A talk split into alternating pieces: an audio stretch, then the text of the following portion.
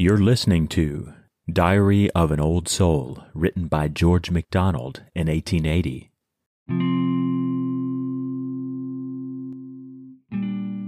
True faithful action only is the life. The grapes, for which we feel the pruning knife. Thoughts are but leaves. They fall and feed the ground. The holy seasons, swift and slow, go round. The ministering leaves return, fresh, large, and rife, but fresher, larger, more thoughts to the brain. Farewell, my dove.